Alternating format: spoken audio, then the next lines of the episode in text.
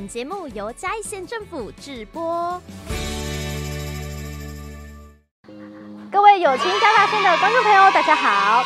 身为一个返乡创业青年的介绍节目呢，我们一定要认识一些很重要的人，没有错。要在地方发展是要累积一些人脉的，像是有一些立丢北的角色的人呢，你只要认识他，你就可以获得好多资源。那么，身为一个返乡创业青年的贵人到底是谁呢？贵人，你在哪里？我在这。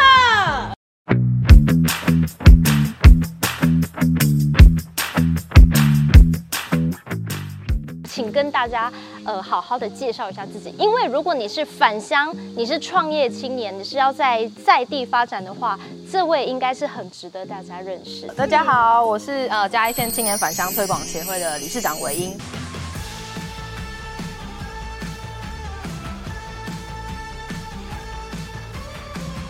然后也是去年才开始回到嘉义，然后在这边。呃，算是在嘉义经营的一个算年轻人了。你当初是回来就想说，我一定就是要回来创一个这样的协会是吗？二一年我还在台北工作的时候，嗯、然后我就有在办运动会，那时候是第一届，然后二二年办第二届。嗯、那第二届的时候就想说，那不然就这么多人响应，然后还有很多年轻人他们都希望透过这个这个平台或这个运动会可以认识更多人。对，或者是说可以有呃可能资源啊，或者是工作机会的媒合，所以那时候才又有了这个青年返乡推广协会。你回嘉义以前，你就是在做资源媒合的工作吗？我之前是在做媒体跟行销的，在台北的时候机会很多，然后你会接触很多的很多新的东西，很很好玩的东西。可是因为我办的那个运动会二一年嘛，那时候我还在台北工作，我也没有想说哦我要返乡，我要干嘛？对，但是是因为运动会，然后开始跟。呃，也是嘉义青年，可能可能北漂南漂接触之后，然后就会发现，哎，大家都有想要回来的这个念头，就会觉得，哎，真的吗？就原来大家对于嘉义是有这种想象的。运动会结束之后，就发现，哎，有这样的需求，那也许我可以来做做看，然后，呃，以自己为一个榜样，那未来是不是我身边的好朋友，他们也想要回来，他们会知道说，哦，这不是没有机会的。所谓的办这个运动会是怎样运动会？这个运动会的起源其实一开始很单纯，我想要玩运动，想要玩运动会，想要参加运动会，因为这个东西是，嗯、呃，我们可能学生时期离开之后，就不太会有地方可以让你参加这种活动。哦，真的。对，所以当初就是因为自己想玩，好，那找不到地方参加，那我就自己办。后来就是在办的过程中，因为第一届其实我们就四十几个人而已，身边朋友揪一揪，好厉害哦。对，然后大家来玩，然后我们第一届因为有拍影片嘛，所以很多朋友就会看到说，哎。怎么会有这种酷活动？怎么怎么有这种东西？于是就会开始问我们。所以第二届的时候，它的呃人数就增加很多，就这样一届一届的持续办下去。到第二届的时候，我发现县长也注意到你们了，然后他已经变成是说，哦，返乡青年大家聚在一起，好像这个活动多了一些意义。对，就是第二届的时候，呃，它比较像是说我们。建立一个这样运动会的平台，然后让不管你是北漂或是南漂的年轻人，可以一年一起一会的概念啊，大家就是一起回到这个地方。那时候是办完第一届才有这个推广协会吗？还是？对，第二届我们才成立协会的，第一届跟第二届都是自己的钱，所以那时候就变成是说我们需要跟大家要赞助，就身边的可能朋友啊什么，大家会赞助活动，对啊，然后那时候。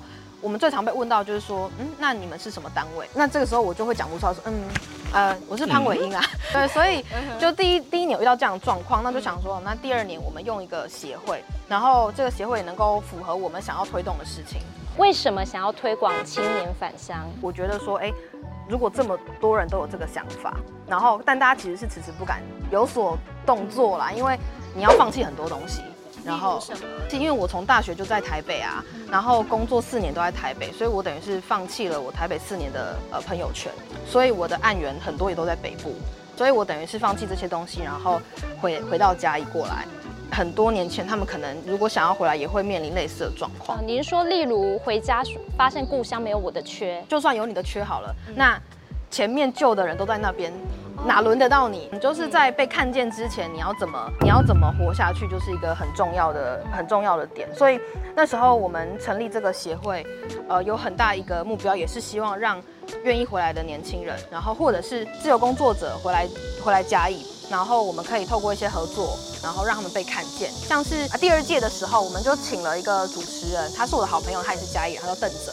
那他也是因为第二届跟我们合作运动会之后，才开始在嘉义接了非常多的案子，都是主持案。哦、嗯。对，那像这这个案例就让我觉得很开心，就会觉得哎、欸，我们真的有帮助到嘉义的年轻人，然后让他们能够在嘉义这边做，然后让自己被看见，就是是我觉得很开心的事情。哎、欸，以你认识这么多返乡的青年、啊，大概他们都从事什么比较多？设计的、影像的，然后行销、企划，对，或文字工作者，比较艺文类型的年轻人，他们如果要返乡，他们本来如果没有一直在嘉义耕耘，然后家里也没有产业可以接的话，那他们回来势必就是他们在外面学到的一些技能嘛，然后这些技能要能够。就是他自由移动的时候，他又能够带着走，所以自由工作者、自由接案者就很适合这样的一个形式。以前好像比较难想象说自由工作者是可以在嘉义接案的，好像会还是觉得都市机会比较多。所以大家如果刚回来嘉义，